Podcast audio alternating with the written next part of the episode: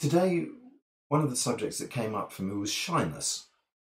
And uh, I, I don't know how many people, you know, feel that they've had something going on in their life where that might be, you know, that might be relevant for them. Um, but certainly I, I remember, it's funny because if you'd asked anybody um, who knew me as a child, if I was a shy child, I would, you know, they would have just said, of course not. You know, they would have sort of said, you know, he's the most sociable child we've ever met. And I, I certainly, I was always very keen to talk to adults. I really enjoyed that. But um, as a, you know, with my, my peers, is that the right word? You know, with other children, um, I found it really sort of very difficult. I, I used to, I remember my mum taking me to, it was the nineteen sixties, a kind of a dance class uh, where everybody was kind of um, self-expressing themselves and things like that. So you get the kind of picture. It wasn't just your average kind of like dance class. It was a bit more interesting than that. Uh, as so many things were in the nineteen sixties. And I remember literally, you know, when you look at those sort of um, cartoons with Tom and Jerry or, or, or The Simpsons or something, and they're trying to push someone through the door and they've got both hands and both feet wedged against the outside of the door, sort of pushing, trying to get them in through it. That's how it was for me. You know, I used to, the thought behind going to, to that dance class, but also the thought behind going to something like a party or, a, a, a you know, Yeah, a gathering of any sort, was exactly that. It was a real fight, a real battle to get me through the door.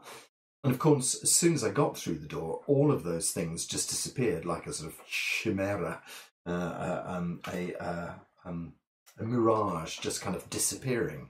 But the actual anticipation of it was so strong for me that it used to really kind of mar everything. And so I would regularly sort of say, oh, I don't want to go, I don't want to go to that, I don't want to go to that.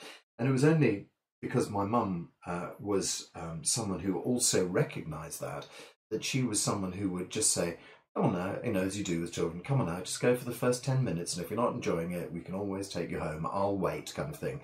You know, and she'd wait for two minutes and be gone, but by then I'd forgotten she even existed. So, you know, that's how it always works with kids. Yeah, so there was this kind of um, uh, uh, deep understanding that she had, that that was one of her patterns as well. And that um, no doubt uh, on some level, and I'll take a little side loop, and you've, as anybody who's been on this call has heard me say a thousand times, you know, uh, there's always little side loops going on. Um, a little side loop about, uh, it's interesting for me to have read a, an article recently that shows that D N A isn't actually, uh, they're, they're looking at D N A and realising that D N A is actually less and less relevant in our actual final kind of makeup of who we are and who we become. And it's so much more, you know, it used to be fifty fifty. Well, it used to be all entirely down to genetics. And then people started talking about epigenetics. And epigenetics basically is your environment. And then people used to sort of say, well, it's definitely epigenetics, it's definitely D N A, blah, blah, and the, the, the battle went on back and forth. And eventually, you know, we came to the conclusion that it was probably fifty percent D N A, fifty percent uh, um, your environment. But actually that's shifting even further now. We're beginning to find that actually when you look at something like um, D N A, that actually it's really just a kind of like a, a vast sort of scrambled um potentiality, I suppose, is the best way to look at it, and that there are so many other factors that actually govern who we become. And so it was interesting when I was talking to a colleague of mine, Doctor Rosie, who some of you guys may know, and uh, she was saying there's the D N A story, but as far as she was concerned, there are family stories as well. I said to her, what do you mean by that? And she said, well, stories that are carried through a family that, you know, don't necessarily express themselves in your D N A. And so we kind of, you know, dug through that for a little while, and um, and I was trying to to uh, equate it to to Qigong. And in Qigong we have this whole idea of Qi field theory, of a kind of like um, we may get onto it later, but the the, the model that basically works is um, what we call Qi, space, and information. And Qi in space is kind of being and non-being, if you like, which is sort of, you know, the duality we sort of hear about in Buddhism and things like that. And the information layer, It, you could equate it on its most simple form to God, I suppose. So we'd have that sort of, you know, Qi, space and information, and how the three of those interact together. Uh, and I was sort of saying to her, well, yeah, we believe in this kind of idea, information layer, and it's, you know, something that's very common in um, uh, something that's very common in quantum physics these days. We see that information is is the uh, the kind of the um, how best to express that, in, in uh, scientific terms, it takes an observer to be there to change an experiment. And so we're getting these kind of ideas of this is how um, our universe evolves, using our information to make things happen. And so when they, you know, all sort of the funky Western kind of like spirituality things say, you know, you're the creator of your reality. Absolutely true, you really are, because it takes your intention to interact with the Qi of the universe uh, to make things occur. Yeah, so we have this idea that uh, information is coming to the forefront now. We're becoming, you know, we've talked for the last sort of twenty or thirty years of being an information age, but we haven't really understood what that term means in, in terms of ourselves. Well, that's hot. um, yeah, so we have the uh, idea that um, uh, D N A is not, it's, uh, you know, it's interesting because in the sort of the, um, uh, the Genome Project, They, they classed an awful lot of D N A as being junk D N A. You know, I mean, that's typical human folly to turn around and say, well, that's just junk, it doesn't do anything at all. That's because you haven't got anything to measure it with. That's because everything we do in Western science is based on a measurement. If you can't measure it, then it's just not true. That's why, as far as Western science is concerned, Qi doesn't even exist, because they haven't got anything fine enough to measure it with. Well, just to point out that the finest measurement tool in the entire universe is here, the human body, not, not just me, the human body. You know, we all have this extraordinary measurement tool. We can all feel Qi. We all understand these things at a very, very sort of deep level, uh, or don't understand them at a very deep level is probably the truth of it. But actually, you know, it takes, um, uh, but science, obviously, on that basis, you know, oh, no, can't measure it, can't possibly work. And so, yeah, we have this ridiculous dichotomy where we have these two systems running. One of them is science, and it thinks that it's got all the information. One of them's Qigong, which I think has an awful lot more information, but we can't measure it, so it can't be true. No. So anyway, yeah, so we have this uh, idea that or, uh, that a vast majority of our, our D N A is just junk. And so, yes, this um, uh, research work I was looking into was basically suggesting that actually the way we've decided, the kind of the computer-based background that we've decided to write, to read D N A on, is not actually relevant at all. And so we look at this D N A and we just go, well, that must do this, that must do that. And then we look at it and go, hmm, but why doesn't this particular bit do this this time? You know, and the answer to that is because this time the environment is different. This time, at some sort of quantum level, there are differences that you have never been able to manage, and it'll probably take you another to measure. It'll probably take you another hundred years to understand how to measure it, if if what you need is some mechanical device to do it.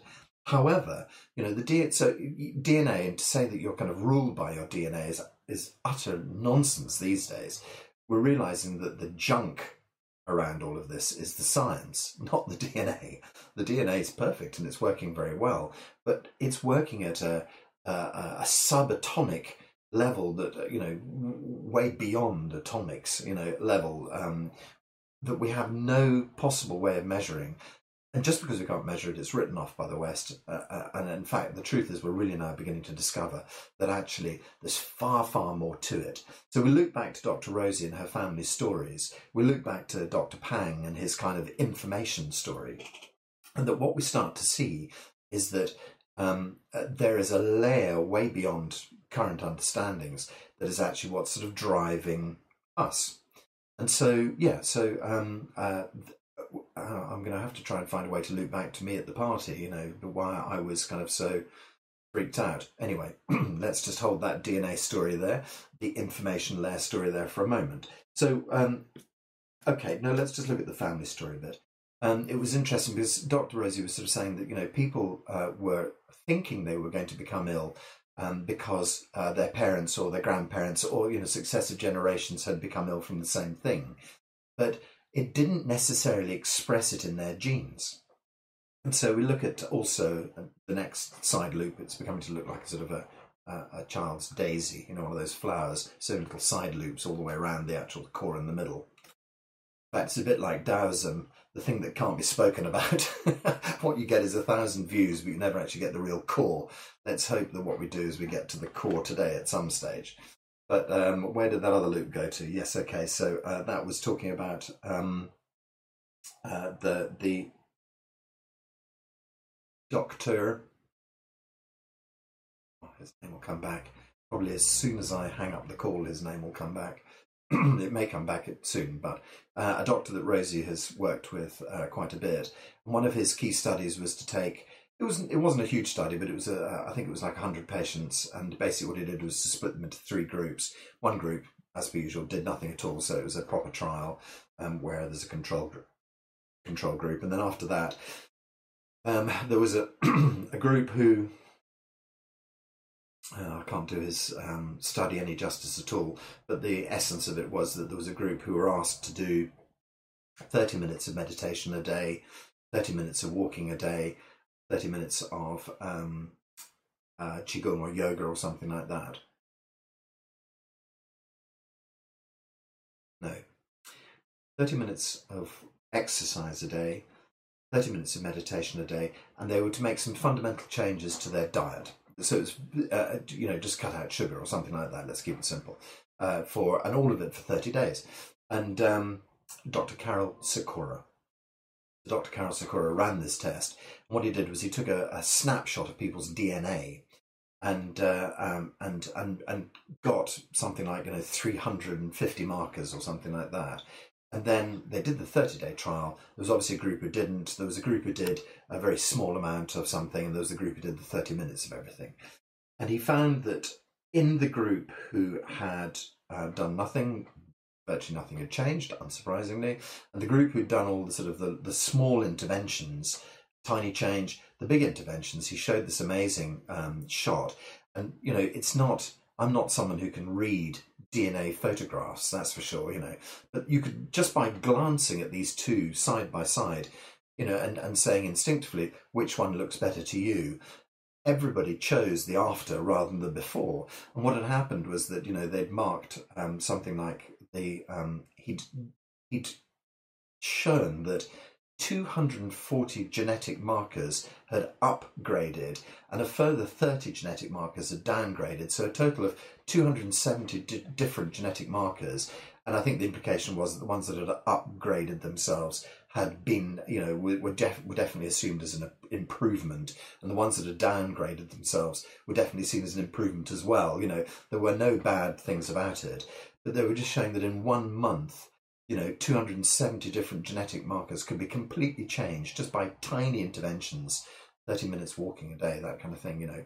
And so um, to say that you're bound by genetics was just a, is just a complete load of nonsense, really. And just to say that you've got a whole load of D N A, which is junk, is a total nonsense as well. And so, yeah, Rosie was saying that there is something that she sees in, you know, stories that are told between families that um, are carried through. Oh, your great aunt died of that. Your mother died of that. You know, your your your sister died of it, and then that just you know makes people think, well, hell, I'm the target. You know, it's coming for me as well, which is absolutely not the case. I think that everybody can change their genetic structure just like that. You know, just with a simple mindset can change your genetic structure. Genetics, unfortunately, are not actually the great holy grail. Although, to be fair, as with you know normal Western science, we've spent about a trillion dollars on it, which, you know, could that have been spent on hospitals rather? I'm not going to say anything about that. But, you know, that's the kind of the thing is that, you know, it's kept an awful lot of scientists in their jobs. And actually, it's a bit like sort of unearthing a telephone directory. You know, it's kind of, oh, well, there we are. There are the numbers. There are the names. But uh, what are we going to do with it now? And, um, and so, um, yeah, Rosie was saying that these stories get carried through the family. And I was looking at what level they get carried on. And uh, for me, it's certainly cheap, cheap information, sorry, uh, information that carries it. And this information, uh, I think, is part of our universal structure. So you might want to call information God. You might want to call information the field of, you know, all there is, whatever it might be. This information exists. And I think that there are many ways for us to contact that information. And I think that's part and parcel of what we do in Qigong, is to try and recall the information that we've had from the past, to recall the original blueprint, if you like, uh, to, to repair our bodies. And so we'll do a bit of that later on. We're going to do that in our simple exercise called La Qi. All right, so how does this have any bearing on my original um, story? You know, I, I'm a shy person. Yeah, so um, as I say, nobody would have kind of believed the fact that I was a shy person at all. That wasn't their kind of take on me. But I had this definite sort of worry. And so um, I, I've been looking at it for various different reasons, and I thought to myself, yeah. Um, and so a bit of the digging that I've done took me into social anxiety disorder.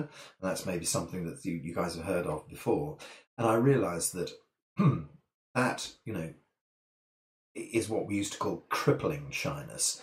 Uh, and and uh, it's now got its own term, social anxiety disorder. Uh, um, Social anxiety, S A D, no, that's po probably sunshine affected disorder or any number, uh, the standard American diet. There's lots of acronyms with S A D, but, you know, it's it's around social anxiety disorder, I think. Um, so if I got the wrong term and you're a psychologist, please forgive me. Um, but uh, I realised that I wasn't suffering from that, because when you listen to people talking about that crippling shyness, it was, you know, something that really deeply affects your life on some levels, that you're completely unable to to break through and, and you know, do anything, if you like, in your life. And that wasn't what I was suffering from. So I was very pleased to, to not put that badge onto it. Um, and so I started doing a little bit of digging around to sort of see, uh, uh, uh, you know, what other people had written about it. And so as, as you guys often know, um, you, you know, I sometimes sort of dig out articles and have a little... What I tend to do is I tend to write articles when I've sort of thought about and spoken about it, but also I read other people's articles about it. And so I've clipped out a couple of pieces from things that other people have written. And it was just sort of really interesting little things that I looked at and I thought, hmm, interesting. And so just forgive me while I go and have a look at these two little other articles. This piece that I snipped out um, uh, from one author says, nobody says, hey, I know that you may not have a lot of confidence, but that means you, like so many other, have, you have so many other awesome traits. Nobody helps you to see that. Actually, being introverted comes with many perks, like creativity, reliability, commitment. I could go on. How? So how do we get through it? By showing up for five minutes, then ten minutes, then eventually an hour.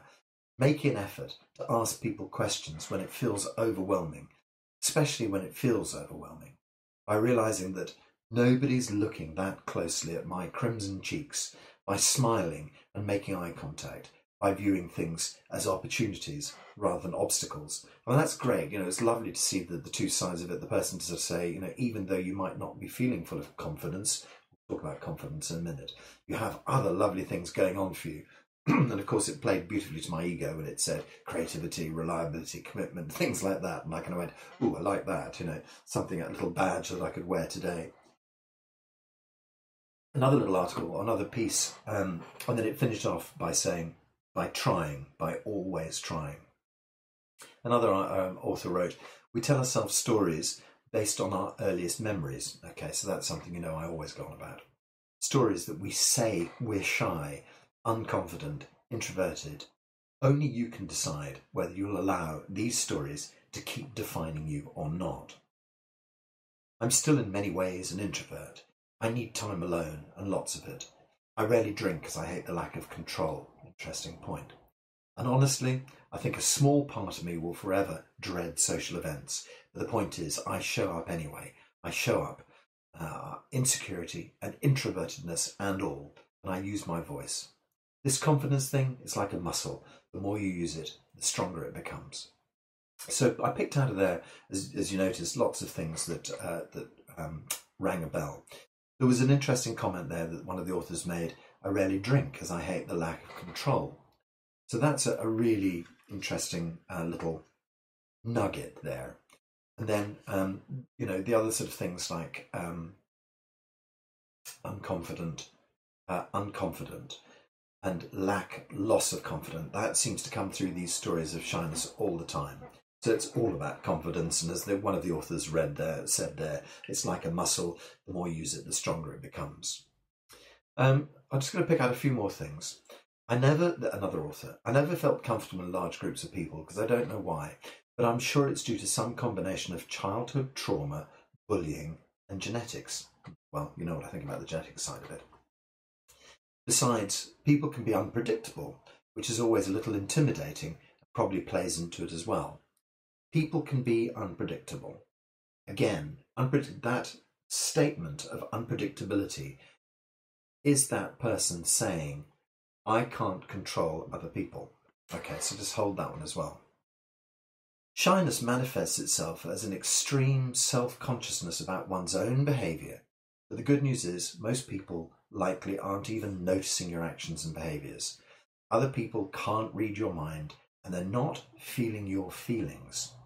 You're probably not nearly as awkward as you think you are. Shy people take heart in this and know that you're not alone.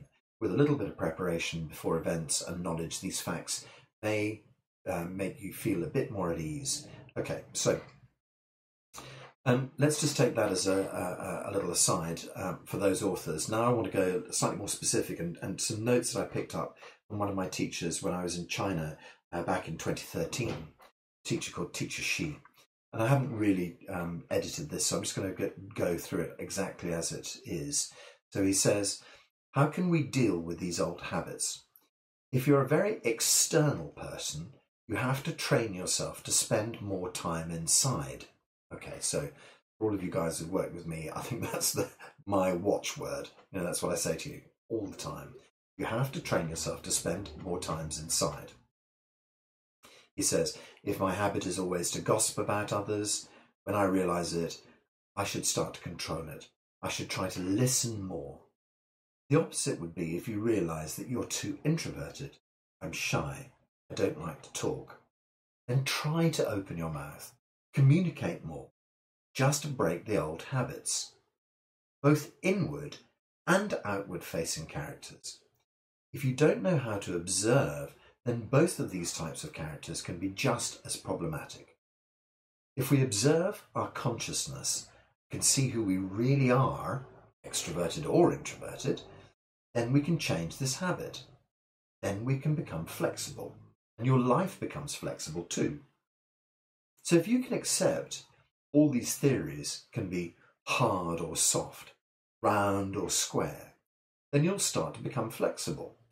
The fixed self starts to change, patterns change.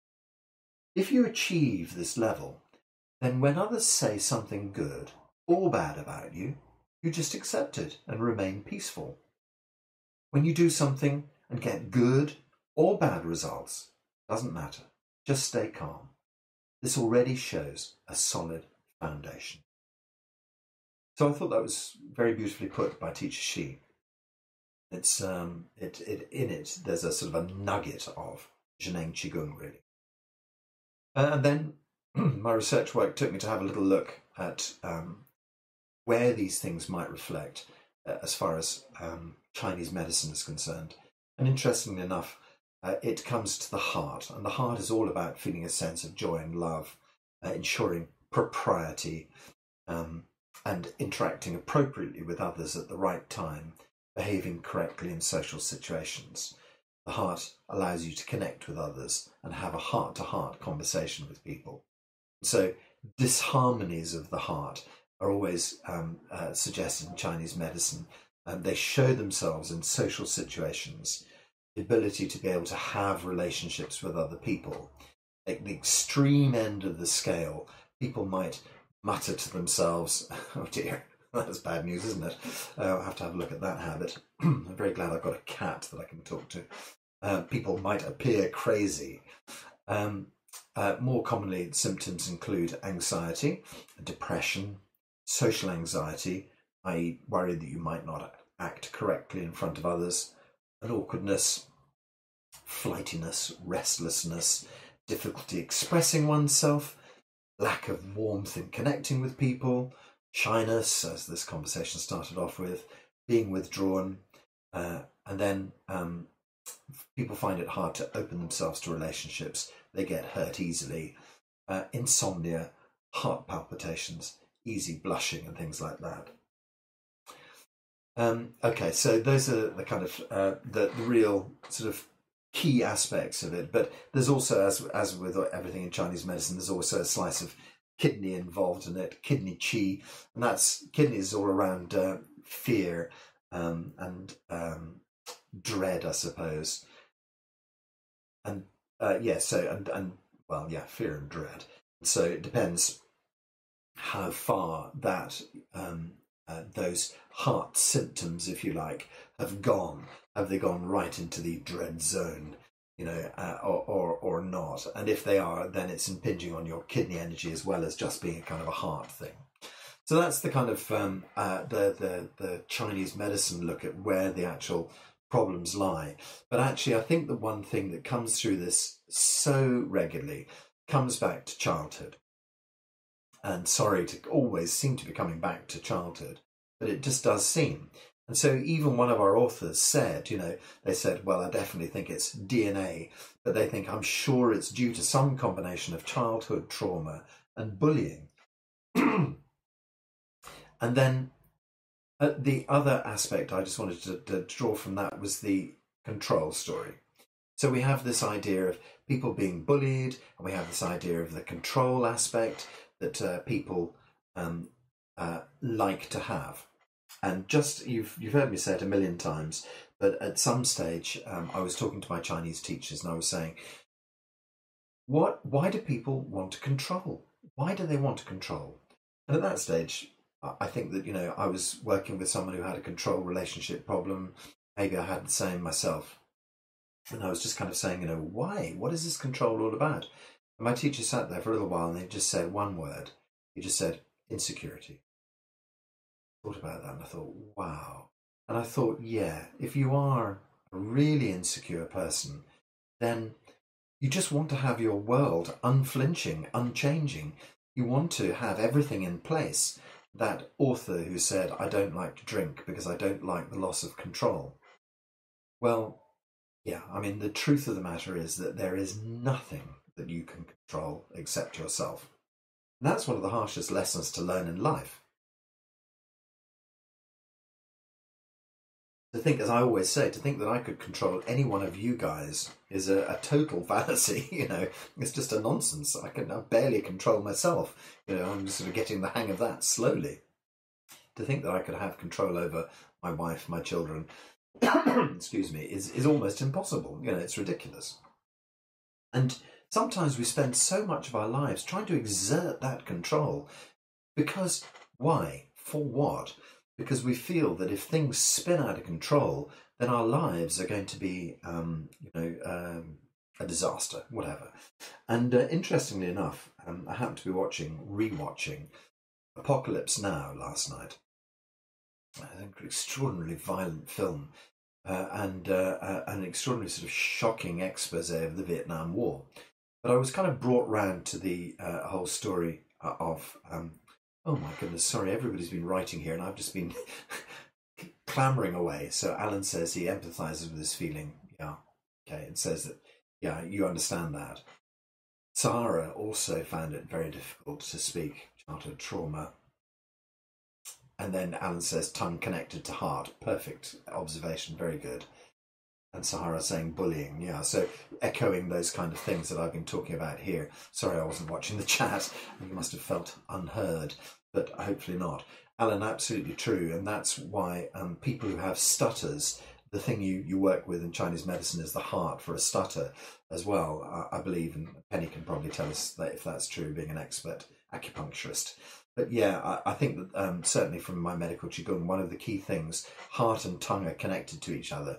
It's interesting. I think that actually the, the the the muscle that controls the tongue isn't anchored to anything except down to the heart. There's some crazy fact like that, and you think, "Whoa, really?" You know, most things is kind of cling on to bones and stuff like that, but apparently the heart not. So um, uh, uh, um, it's not completely free floating in your head, quite clearly. But you know, its principal connection, I think, is down to the heart. Yeah, so um, so often, you know, the ability to speak is obviously, so in Chinese medicine, you know, people who speak very quietly or shout an awful lot, you know, we tend to look at the heart as being something to do with that as well. Um, and, and then that spins off into our kind of like, you know, shy people or extroverted people. And that is also all bound up in the heart in Chinese medicine as well. And by the way, if you identify as being shy or you identify as being loud, that doesn't mean you're about to have a heart attack, you know. So Chinese medicine is completely different on those levels to kind of Western medicine. It's definitely a good, um, ooh, blimey, And that's very interesting. Penny says there are a lot of useful acupuncture points under the tongue, but there are not a lot of takers in the West. Yeah, I can imagine that. Yes, please put a needle up under my tongue. Why not? Um, yeah, so, uh, uh, the, you know, if you identify with those things, uh, it doesn't mean you're on the verge of a, a heart attack or anything like that. You know, it's, you know, it's, it's, it's about energy medicine. It's not about sort of Western medicine. Uh, however, you worry that you're about to have a heart attack, please see a physician. Better put one of those sort of disclaimers in that everybody seems to put in all over the place. Um, um,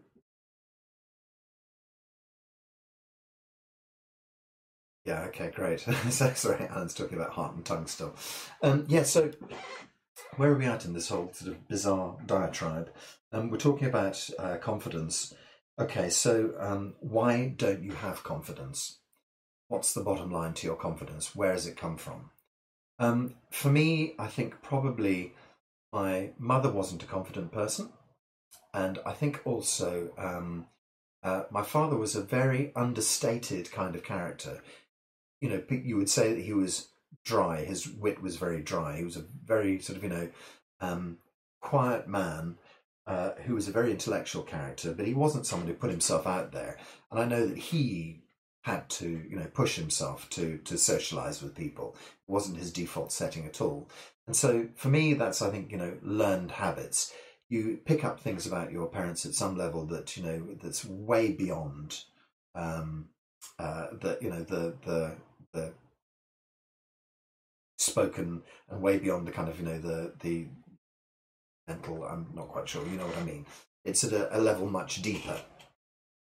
And so, yeah, we're, uh, I think, you know, looking at my parents, it was inevitable that would probably happen to me as a sort of a picked up, picked up habit, um, not wanting to socialise. You know, they would never have said don't socialise because they knew it was the right thing to do, but they were very aware of the fact that they were probably exactly the self-same people themselves. And so, yeah, that became my thing. That is the lack of confidence at some deep level. Uh, you know my story, I've told you, and um, no doubt I'll refer back to it at some stage again. So if you haven't heard my story, don't panic. But the bottom line is that uh, I was adopted at a very young age. So I spent a few weeks uh, without my birth mother before my wonderful parents picked me up. And so there was a, you know, a, a huge hole in my childhood there, which seems to have had echoes that I'm, I work with every day.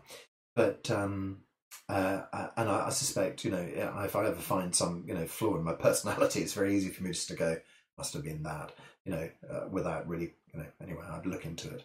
I always look into it. Always look into things is my advice to you. Yeah, so um, here we have uh, a possible route, you know, for me, um, but uh, this person, and, and certainly Sahara was mentioning as well, bullying. Uh, and then, um, so, so you know, parental patterns, bullying. And these are kind of, uh, and why do people bully? Because they feel insecure as well. You know, it's the same story. I think that, you, you know, you don't feel secure about yourself enough, but also I think people bully because they've been deeply hurt by their brothers, family, environment, et cetera, et cetera. And so we're talking about so much of the sort of the environment that you grow up with, the first seven years, the formative time in your life, that... Um, where things, you know, spin out of control for you, and then you spend the rest of your life trying to gain control over them again, and sometimes never managing. So the truth of the matter is, let go is the first thing. And I always say to you, when I'm talking about healing, I always say, let go of the old stories, let go of the old patterns. You don't have to hold them anymore. I know it's just about as useful as saying, don't be afraid, you know, right, okay, how do I do that? So that's why we have sort of a practical solution, which is using our La Qi tool to uh, to help sort of, you know, that to, to develop and, and change, um, to change the way we think about it. But also, hopefully the idea of just, you know, talking to you about these things, maybe just loosen some of the roots somewhere along the way. You know, the, the whole sort of story is, you know, you're not necessarily to blame for any of this stuff. You know, you can blame your parents. Um, you know, I've got three children, so I'm sure they're all blaming me.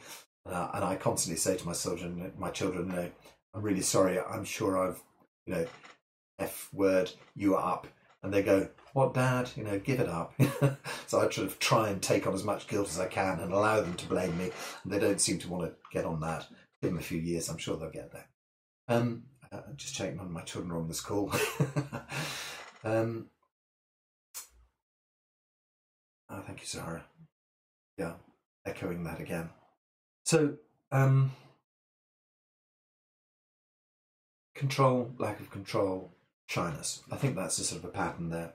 I think that's interesting to note. I was just looking at uh, some of, uh, I don't know if you've come across a guy called Doctor Alan Watkins, the amazing guy. Um, he used to be part of the Heart Math story, and, and now he's got his own um, consciousness coherence uh, um, company where he, he coaches people on performance. And uh, I was just looking at a graph that he was actually drawing, and his graph had uh, kind of performance at the top, and underneath it, it had physicality, and underneath it, it had Uh, feelings, and underneath it, it had emotions, and underneath it, it had the sort of chemical structure of your body. And he was looking at this, and he was basically saying that you need to get all of these levels to be firing for you to get this kind of performance thing. And this was about sort of, you know, business coaching effectively. But he was looking at the sort of the structure, and he was basically, his structure showed um, at the bottom, the kind of the chemical composition of our bodies.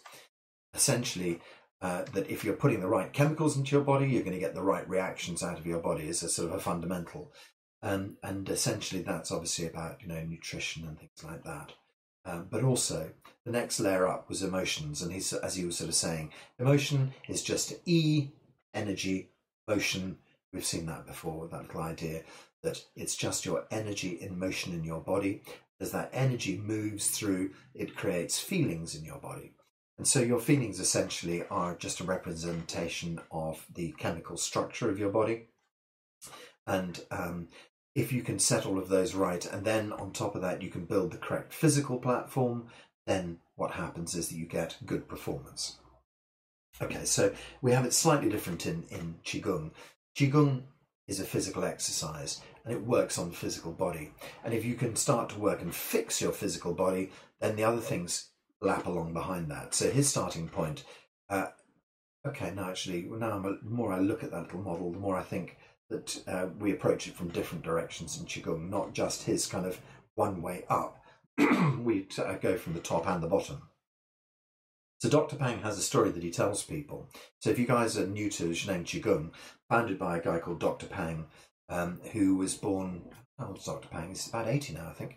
Uh, and uh, when he was, you know, sort of five years old, he became a martial artist, became a Tai Chi champion, he became a, a Western medicine doctor, then he studied Eastern medicine. Uh, so he did, you know, five years as a Western, to become a Western doctor, five years to become an um, Eastern doctor. Uh, and then after that, he studied Taoism, Buddhism, Confucianism. He's a very wise old chap. Um, uh, I suspect he's probably an enlightened being by now. Um, uh, and on top of that, he also studied Qigong from eighteen different lineages, nineteen lineages from their grandmasters. So he has become the uber collection of all things Chinese, in my opinion. Uh, his story that he says is, um, inside your body, you have the most complex chemical factory on earth. There is nothing to rival this. Every single moment you're alive, you're churning out, is it two hundred thousand different chemical signatures? Every split second, your body's turning out these two hundred thousand chemical signatures. And he says, you know, this is the most complex chemical factory on earth. If you go to your doctors and say, I've got a headache, you know, they don't even say, they don't even say, well, this is a headache pill for a male, this is a headache pill for a female. We're just doing headache pills.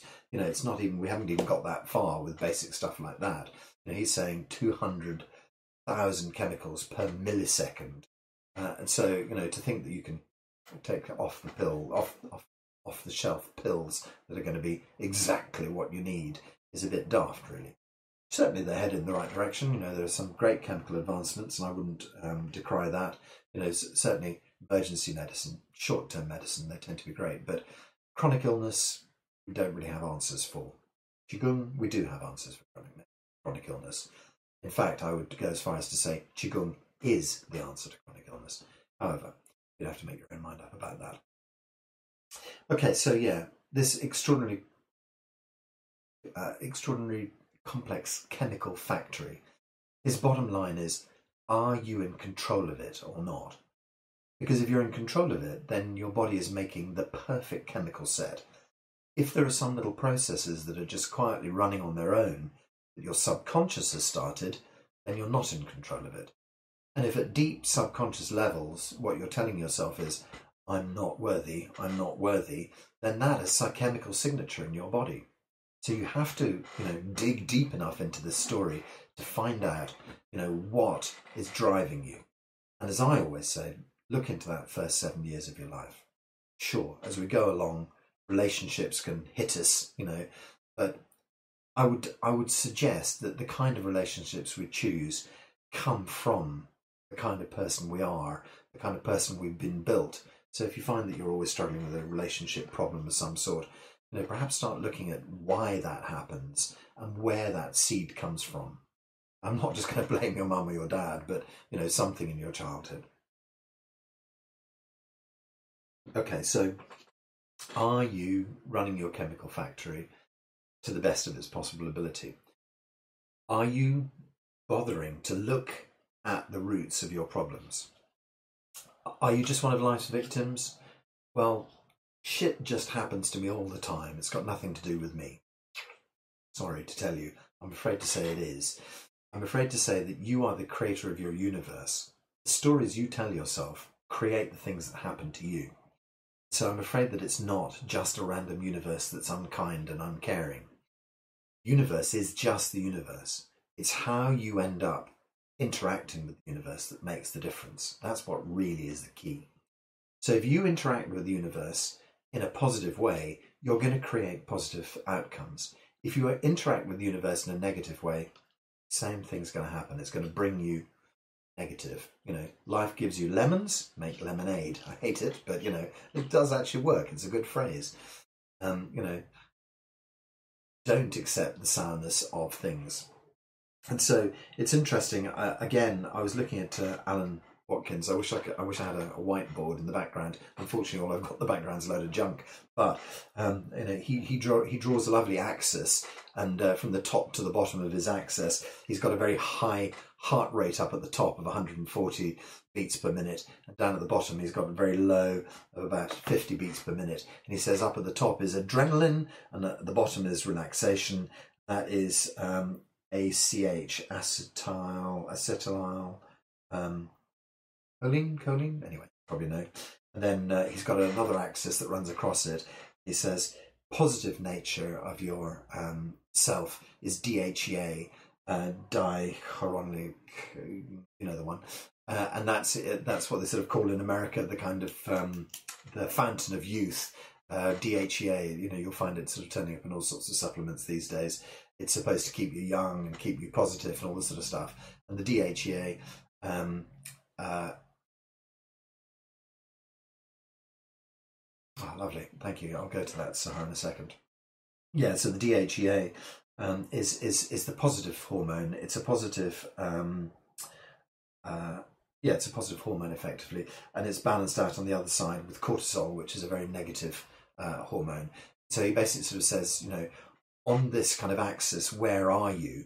And the uh, if you're constantly sort of going to work and you're constantly sort of talking about bad things and you're constantly feeling that, you know, um, life is bad, you're moving yourself into the cortisol direction. And if you're also, you know, anxious about your job, you're then moving yourself up into the sort of top quadrant, which is where kind of anxiety, anger, frustration and fear all live.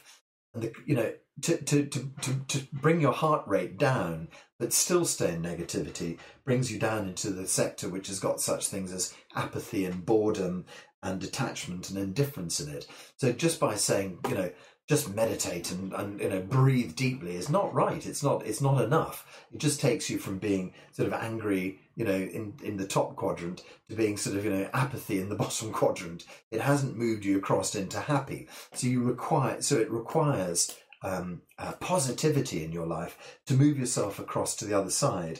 And so when you get to the positive upper quadrant where the heart rate is high and the D H E A is flowing, you're in the areas where you get into passion. And we know that passion is the big thing. It's where, you know, a passion for your life, a passion for your work. And that's where you also get sort of determination and focus from. And then um, when you come into the calmer side of that, that's when you get sort of equanimity and um, curiosity and contentment. And those are the sort of side of things where you want to be. And so what he's, he often talks about is a nice, regular, rhythmic, calming breathing practice, which brings the heart rate down. but also it's about positive thought and positive thinking. And so hopefully the idea is, and that is basically where we find the zone, is in this lovely area where we have both D H E flowing, positivity, uh, and uh, a slow or a, a nice balanced heart rate. So just to pick up on comments, um, Sahara was saying, uh, blame just feeds the seed. It's about accepting, reframing the situation. So you get good teachings from every experience. Uh, bad becomes a seed of good, um, a, a seed of good wisdom or information. Exactly. It's about reframing every time, isn't it? And then Carol says racist, homophobic, sexist. Um, so we can all have an impact on the world, uh, has an impact that shapes us. We co-create. Exactly. And so it's that whole, uh, it is about that. The, the story that you're putting out into the world is one thing. The, the, uh, and that comes looping back round to the oldest story. Listen inside. Listen to what you're saying. Observe yourself. Are you expressing views that are no longer yours? Are you expressing views that you don't, and, and again, as I uh, say, do not believe me. I'm the last person you should believe. It's really, really important that what you decide to do is to research this information yourself. You know, um, okay, hang on. The universe creates us. This, as you can see, is where you live, your social structure severely marginalizes you, racist, homophobic sectors. Yeah, exactly. And so, uh, yes. Oh, sorry, I missed the context. Let me just reread that then. And anybody can pop up the conversation. Um,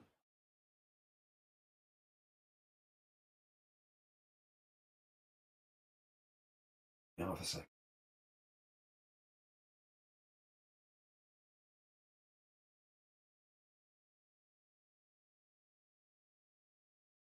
Yeah, so okay, so uh, if you want to read Carol's comment as well, I think what you're saying is the universe also creates us.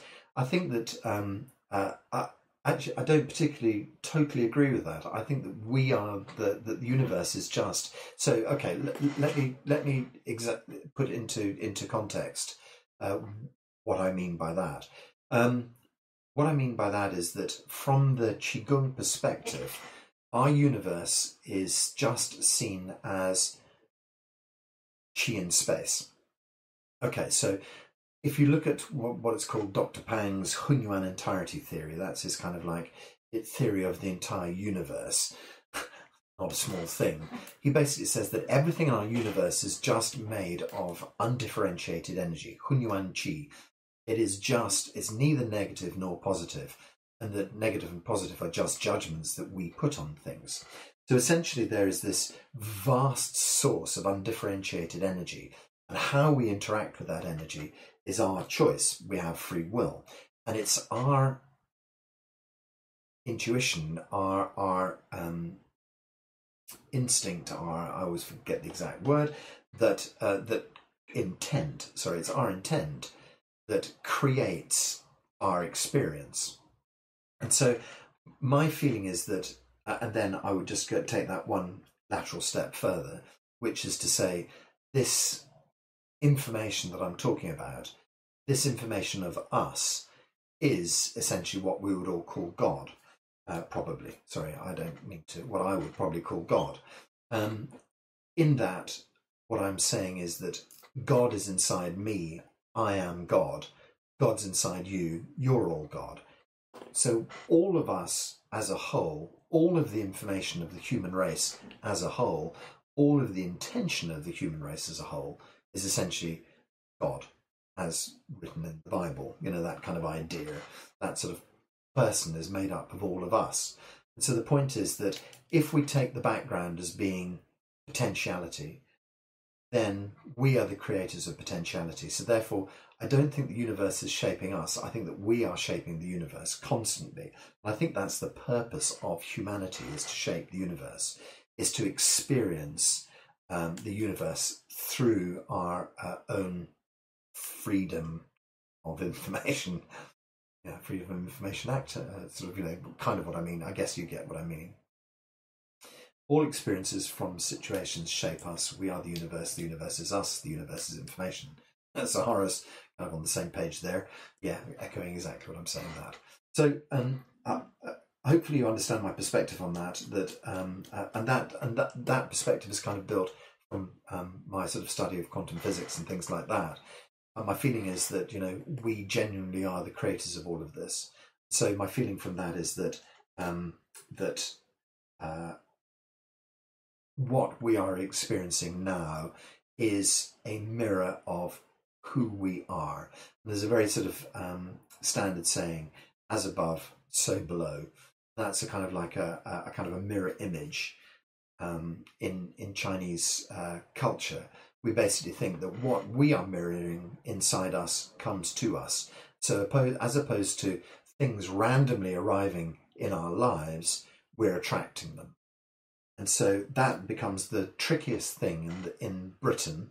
I'm not sure where everybody's zooming in from, but it becomes the trickiest thing in Britain to say. And just recently, uh, a year ago, Noel Edmonds, how on earth did he pop up in this conversation? Noel Edmonds was completely panned because he basically said, people make themselves ill. And the national newspapers, oh my God, how dare he say that? Unfortunately, I happen to agree with Noel Edmonds. There's not much I agree with Noel Edmonds on. In this one case, I agree with him. We do make ourselves ill. Do we have the intention to make ourselves ill? No. Do we make ourselves ill? Yes. So I think that's how it works. I think that unwittingly, the chemical process, processes that get out of control then make our bodies, make our chemical signature. They create our feelings and our emotions. We become that.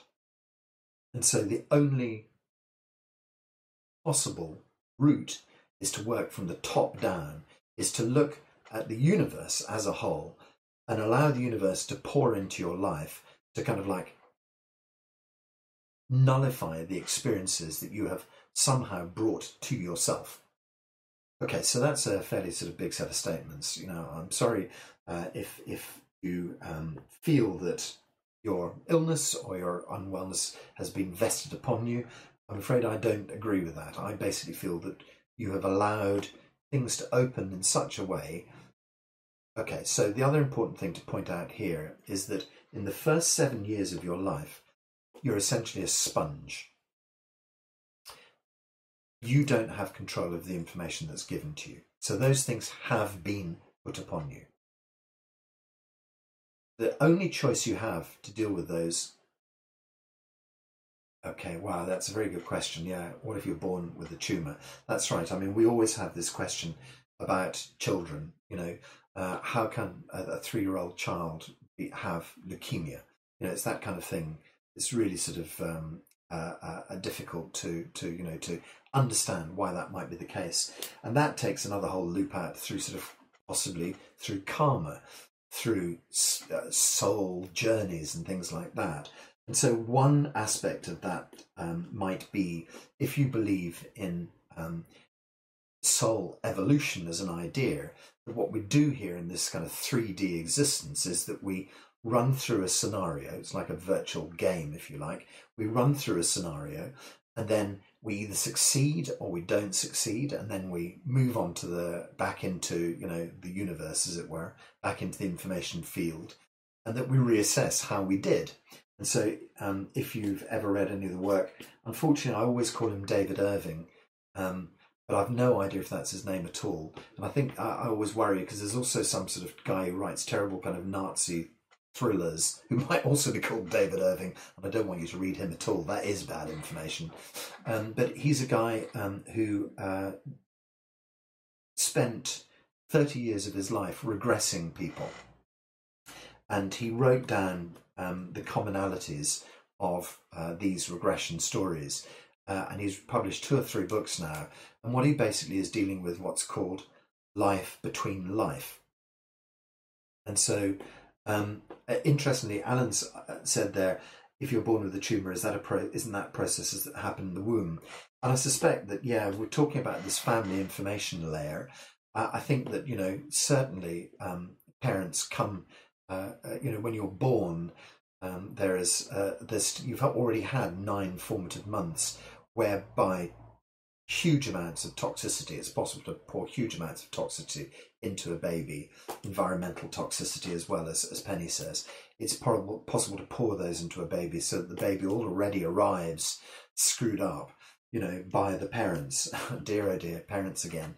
But unfortunately, we haven't got anything else to blame. But also, on a soul level, I think there's this, um, that if you're um, working your way, if you believe that souls are working their way through an evolution, that maybe you come to this life to test out a theory.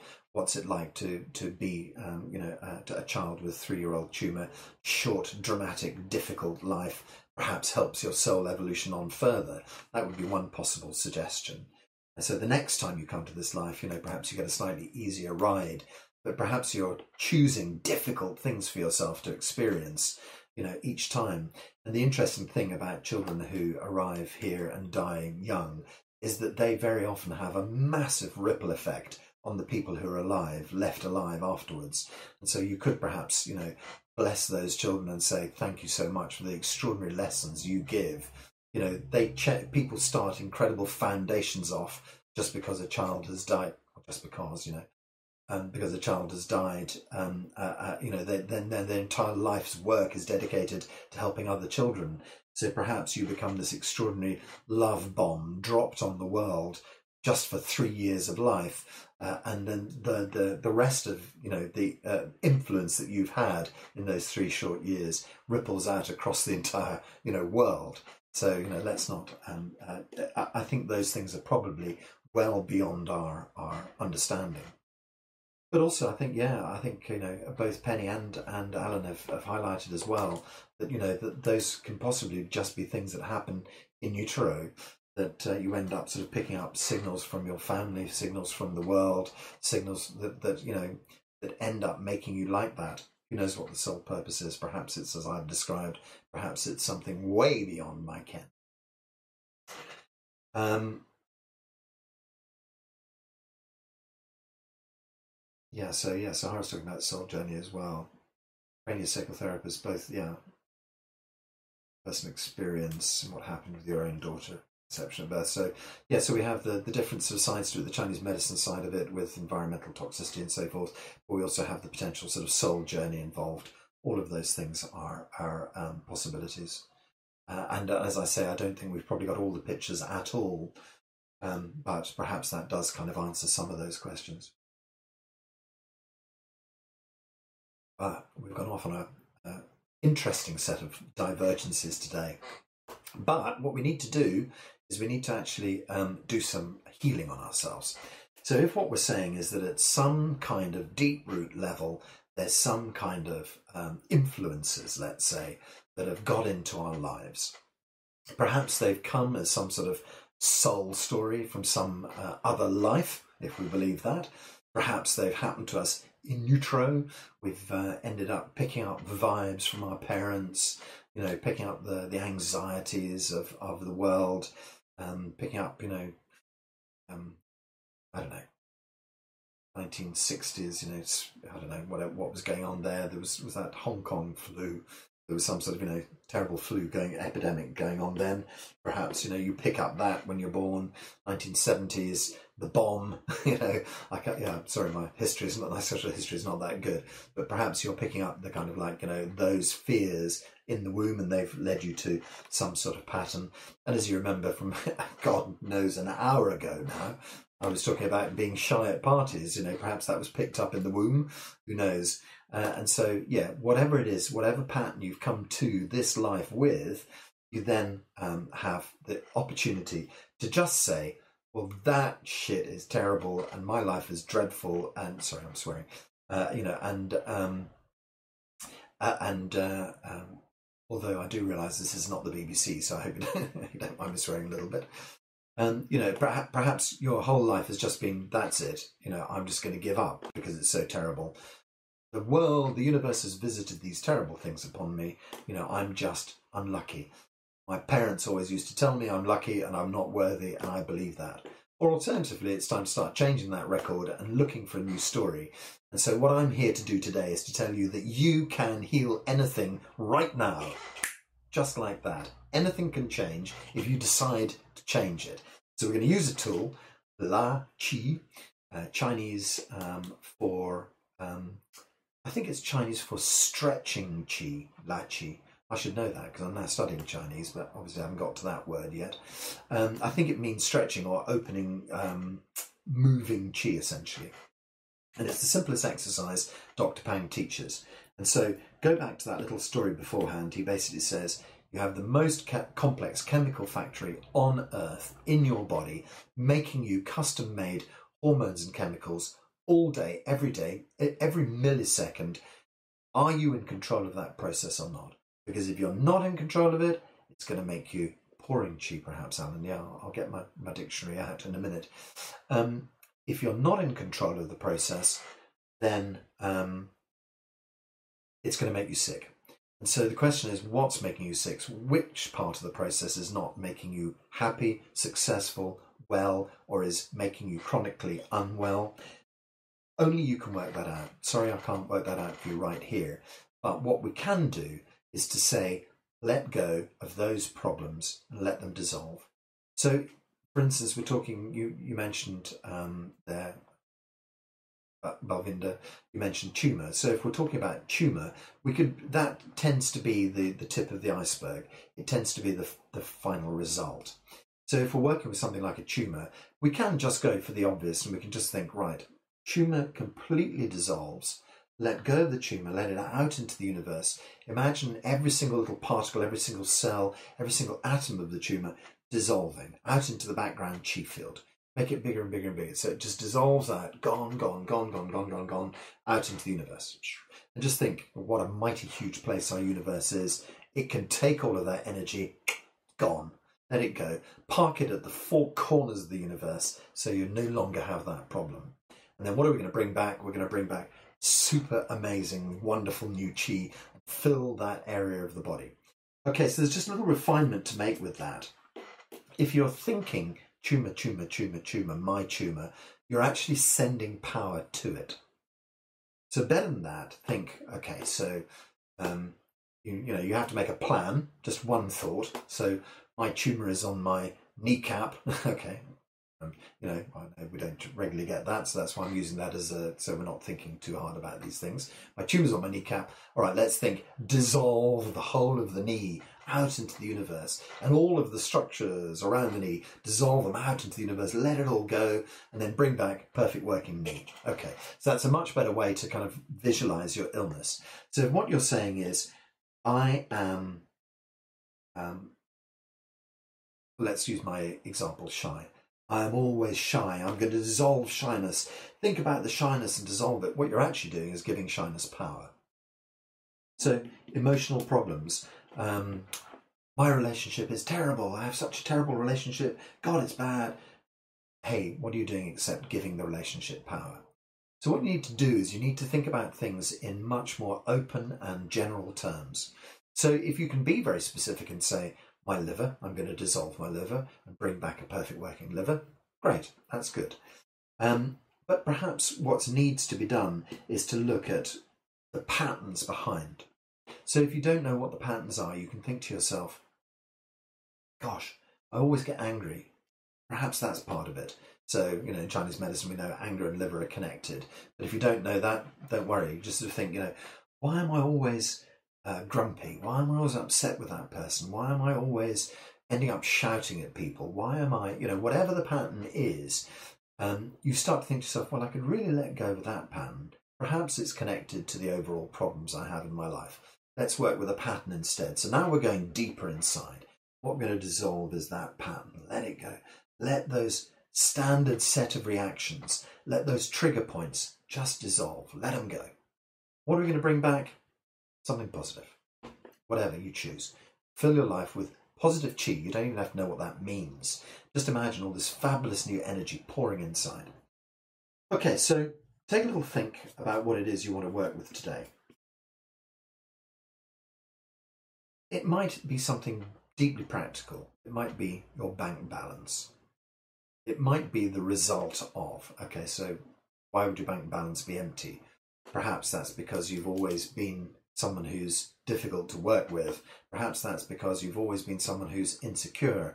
Perhaps that's because you had problems in your childhood. Okay, you see how we go through a little sort of root dig, you know, so you might want to work with the surface problem, which might be a bank balance, but you might wonder why, what's going on.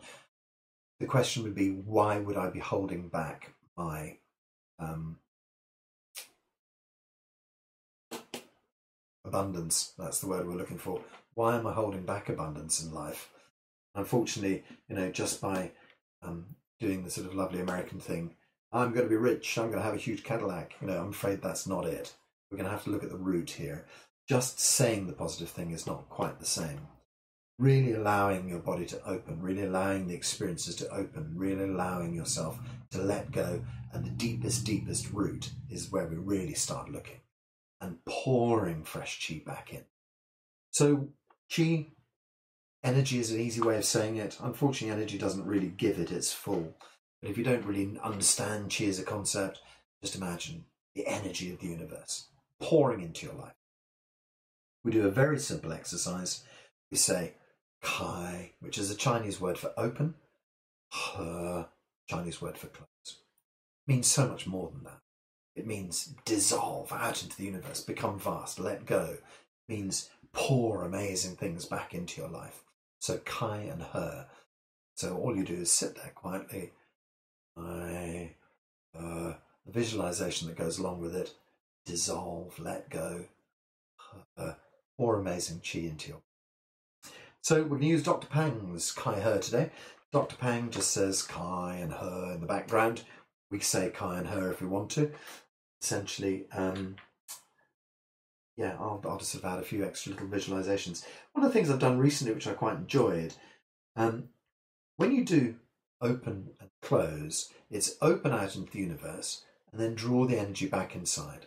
Open, close. What I'm going to do is I'm going to start to say at some stage, open, just imagine yourself staying there. Open further, stay there.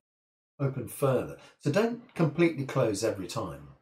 We're going to riff La Qi. We're going to just open and open and open and open and open and open and become truly universal. And then after we become truly universal, we can close down a bit after that. So we'll look out for that exciting development in La Qi. And otherwise, let's just go.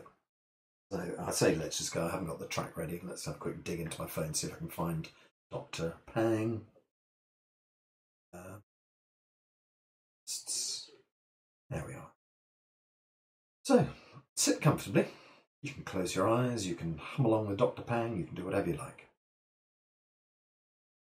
I'll just jump right into the middle of it, see where he is. Kai is open. First close. Okay, so let's just begin then. I, I, I.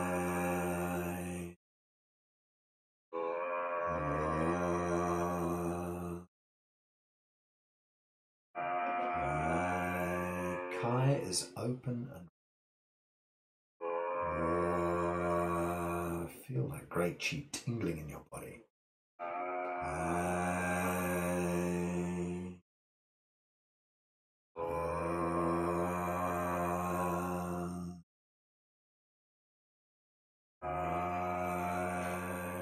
Open, open.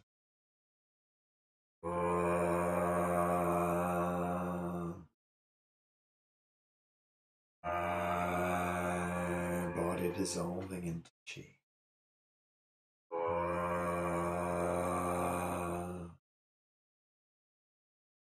I, emotional patterns dissolving into qi.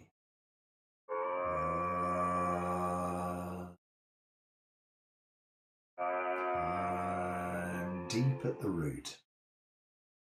Uh,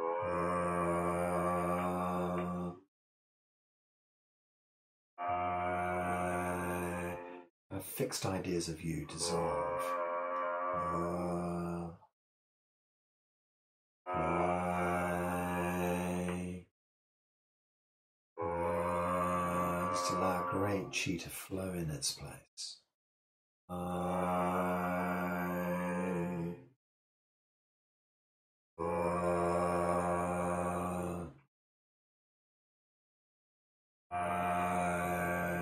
open and soften.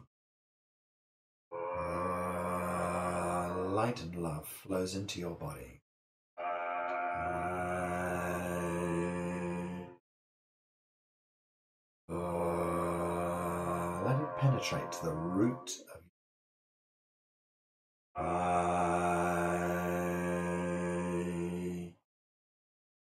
uh, Qi flows deep. I,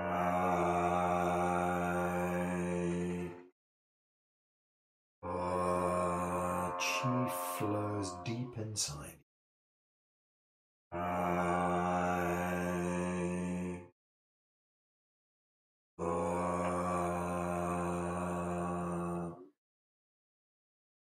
I, open and relax.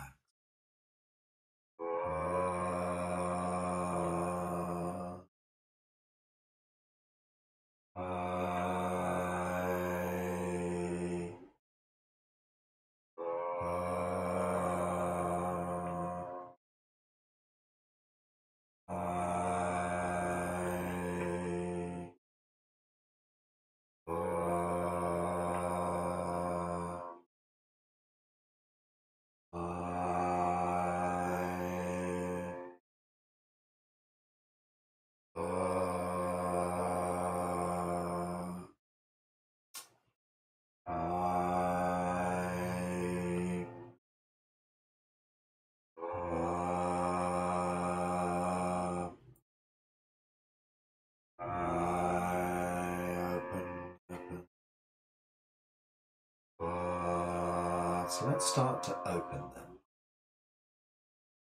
Uh, from the deepest level of you, gently open. Uh, just kind of pins you in place.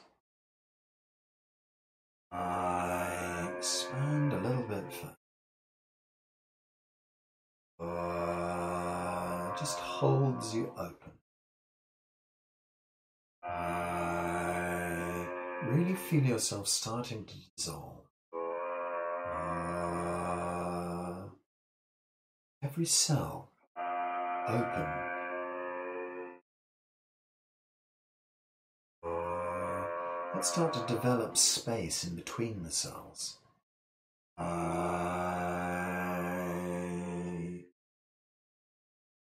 uh, let's view ourselves at an atomic level. Open. I, uh, let's view our atoms at a universal level. I, way, way open. Uh, I, expand yourself out into the universe. Out, out. Expand yourself beyond our universe. Out, out, out. Oh. Feel yourself as a truly universal being. A couple of seconds, I'm just going to pause, Doctor. Stay out here. Out. Open. Open.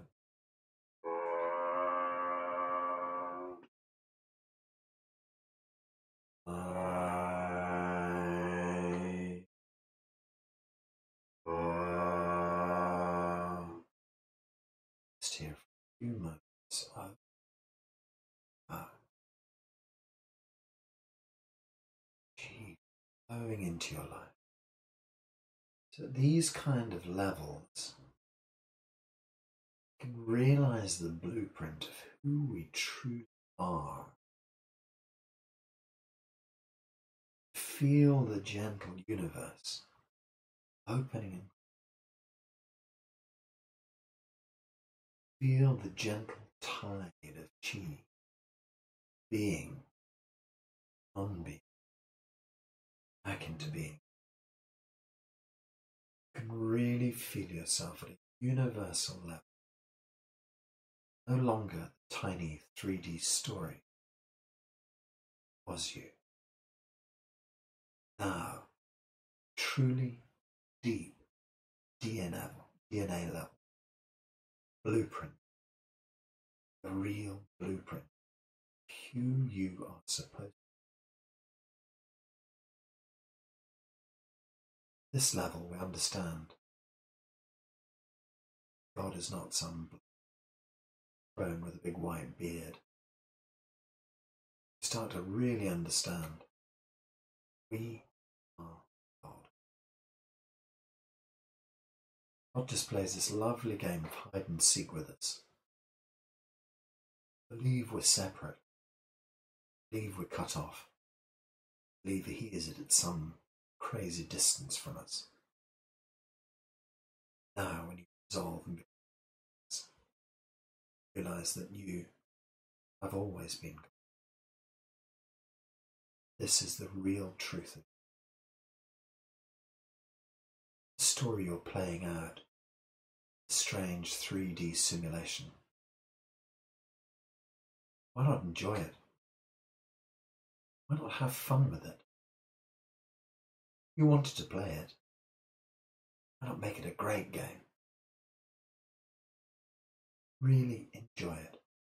The deep knowledge that you're God. And the deep knowledge that if you get it wrong, the worst thing that can happen is you'll just return to being God again. You've always known this at some deep level. It's just been obscured from you. You've just been pack, just been part of the herd, following along, following everybody else's story. Now, at this truly universal level, you can give yourself permission to do whatever you want.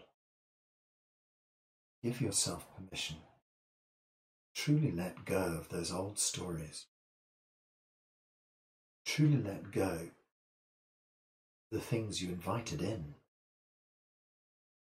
You invited them in for a reason, so you could experience them, so you could gain the teaching from these extraordinary things brought into your life. But hey, if you've got the lesson, let them go. You don't need them anymore. The real lesson is that you're God. Real lesson is that your life is filled with love. My universe is filled with love. Why not enjoy it? Why not enjoy it at the deepest, deepest level of your life? Why not bring about the perfect blueprint? Why not create a perfect body for you? Why not? Who's stopping you? Nothing can stop you. Old barriers break down in a moment.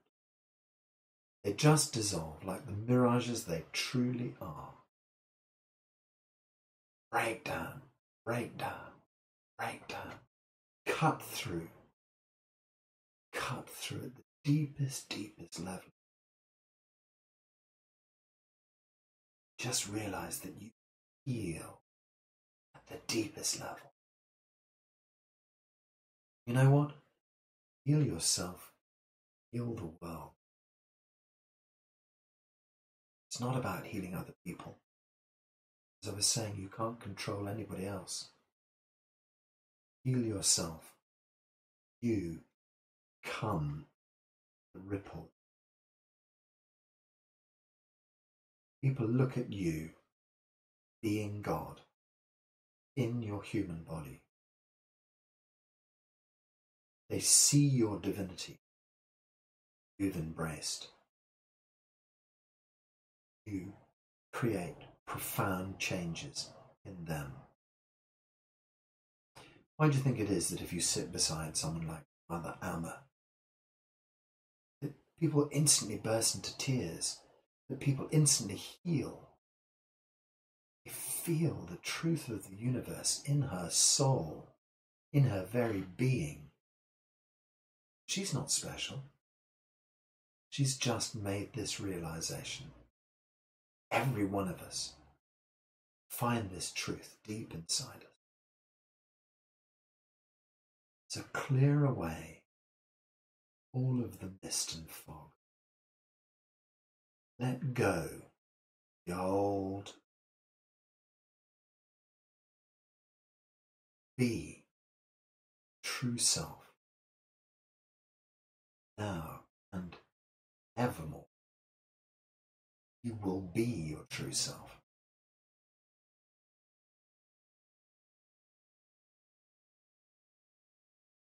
Okay, so we're going to start out doing our La Qi again. It's going to sort of slowly bring ourselves back, a kind of universal out there, back into a three D.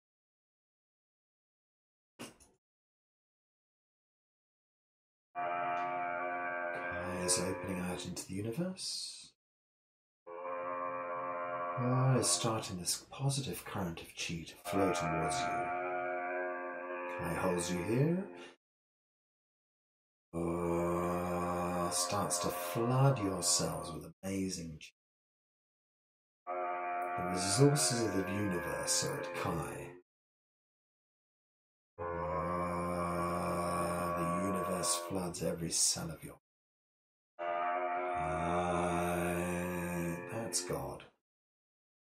Oh, that's you.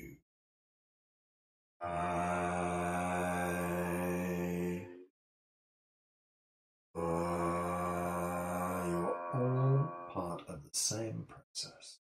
Kai, experience yourself as the universe. Kai, experience yourself in your perfect body.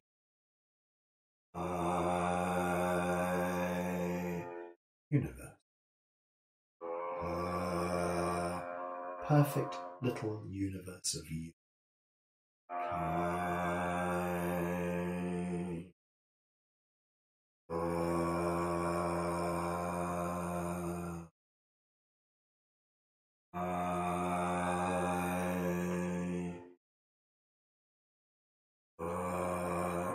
Print the perfect universal blueprint themselves. Uh, universe. Uh, every atom is right place.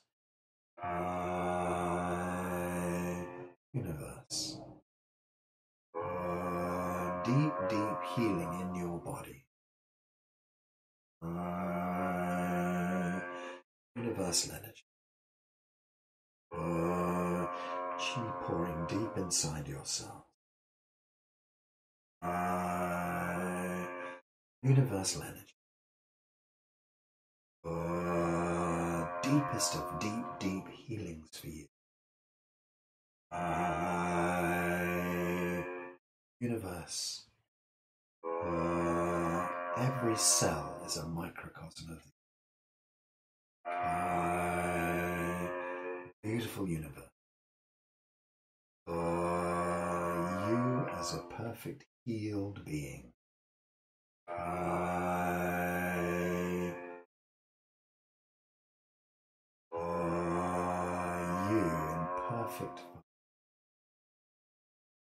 I, uh, everything working well. I, uh, all functions of your body, perfect working order. I, uh, all functions of your body returning to perfect working order.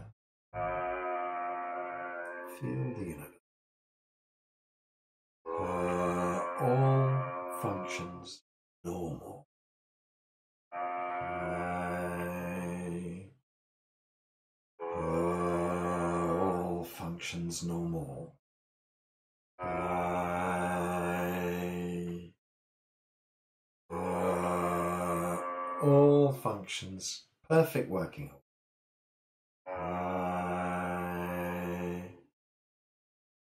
uh, all functions normal.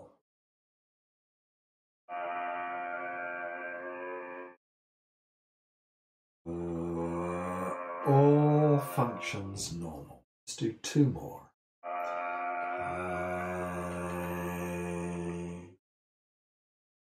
uh, feel your perfect body.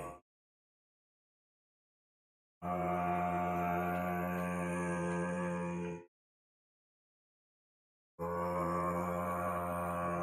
a little bit quieter now. Two more.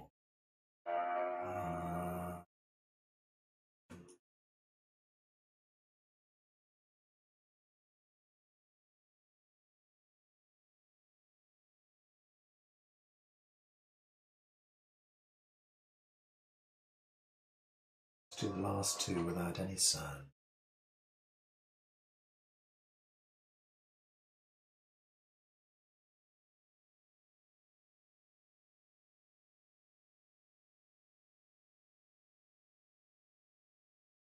Draw your hands down to your belly, hands on the belly button, and just hold the Qi deep inside.